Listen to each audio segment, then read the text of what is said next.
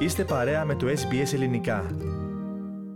Σταθερή μείωση των κρουσμάτων κορονοϊού παρατηρείται αυτή την εβδομάδα στη Νέα Νότια Οαλία και στη Βικτόρια. Στη Νέα Νότια Οαλία αναφέρθηκαν 19.793 νέα κρούσματα την εβδομάδα που πέρασε, έναντι 27.665 την προηγούμενη εβδομάδα, ενώ η Βικτόρια κατέγραψε 12.349 κρούσματα έναντι 16.568 την περασμένη εβδομάδα. Ωστόσο, ο αριθμός των θανάτων αυξήθηκε και στις δύο πολιτείες. Στη Νέα Νότια Ουαλία αυξήθηκαν από 32 σε 77, ενώ στη Βικτόρια από 69 σε 108 άτομα. Οι ταξιδιώτες από την Κίνα, το Hong Kong και το Μακάο πρέπει τώρα να προσκομίσουν αρνητικό τεστ COVID για να εισέλθουν στη χώρα προκειμένου να επιβραδυνθεί η εξάπλωση του ιού. Η Αυστραλία ακολουθεί τα βήματα αρκετών άλλων χωρών όπου ανακοινώνονται τελευταία παρόμοιοι περιορισμοί. Η αύξηση του αριθμού κρουσμάτων από τον ιό στην Κίνα μετά τον τερματισμό της πολιτικής Zero COVID προκαλεί ανησυχία διεθνώς Ωστόσο, οι ταξιδιωτικοί περιορισμοί εισήχθησαν λόγω της έλλειψης πληροφοριών σχετικά με τον πραγματικό αριθμό των καθημερινών κρουσμάτων και θανάτων στην Κίνα. Το Υπουργείο Εξωτερικών της Κίνας χαρακτήρισε τις χώρες που εφαρμόζουν μέτρα για τον COVID σε ταξιδιώτες από την Κίνα ως απαράδεκτες, προειδοποιώντας ότι θα μπορούσε να λάβει αντίμετρα ως απάντηση.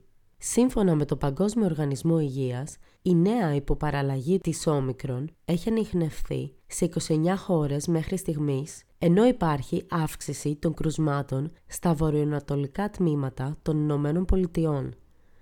Φαίνεται να είναι πιο μεταδοτική από τις προηγούμενες και εξαπλώνεται τώρα και στην Αυστραλία. Ακόμη, σύμφωνα με νέα έρευνα, λιγότερα φάρμακα θα είναι αποτελεσματικά κατά των νέων υποπαραλλαγών του ιού. Ο Υπουργός Υγείας Μαρκ Μπάτλερ, ενώ διαβεβαιώνει ότι τα ταξιδιωτικά μέτρα θα είναι μόνο προσωρινά, καλεί την Κίνα να μοιραστεί περισσότερες πληροφορίες με τον κόσμο. Αυτό ζητούν οι κυβερνήσεις, μεταξύ αυτών και η Αυστραλία. Αυτός είναι ο λόγος για τον οποίο εφαρμόσαμε αυτά τα μέτρα, δήλωσε ο Αυστραλός Υπουργός Υγείας. This is what governments, including Australia, are calling for. This is why we've put in place uh, these modest measures, sensible measures out of, out of an abundance and caution. And this is why you've seen very strong language from the World Health Organization, not just once, but on two occasions now over the last five days.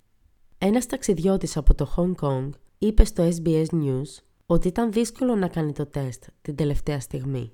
Ήταν πραγματικά αγχωτικό γιατί ενημερωθήκαμε μόλις μία μέρα πριν πετάξουμε Έτσι έπρεπε να οργανωθούμε την τελευταία μέρα για να κλείσουμε το ραντεβού για να κάνουμε το τεστ. Αλλά μετά ήταν μια χαρά. Ωστόσο, θα ήταν πιο εύκολο αν δεν χρειαζόταν να το κάνουμε. Ανέφερε ο ταξιδιώτης. It was actually stressful because we just knew one day before we flew.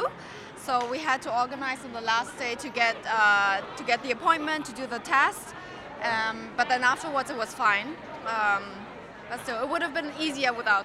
Σύμφωνα με την τελευταία επιδημιολογική ενημέρωση του Παγκόσμιου Οργανισμού Υγείας για τον COVID-19, σημειώθηκε μείωση των εβδομαδιαίων κρουσμάτων και θανάτων κατά 22% και 12% αντίστοιχα σε όλο τον κόσμο. Τέλος, ο μεγαλύτερος αριθμός εβδομαδιαίων κρουσμάτων έχει σημειωθεί στην Ιαπωνία, στη Δημοκρατία της Κορέας, στις Ηνωμένες Πολιτείες, στην Κίνα και στη Βραζιλία.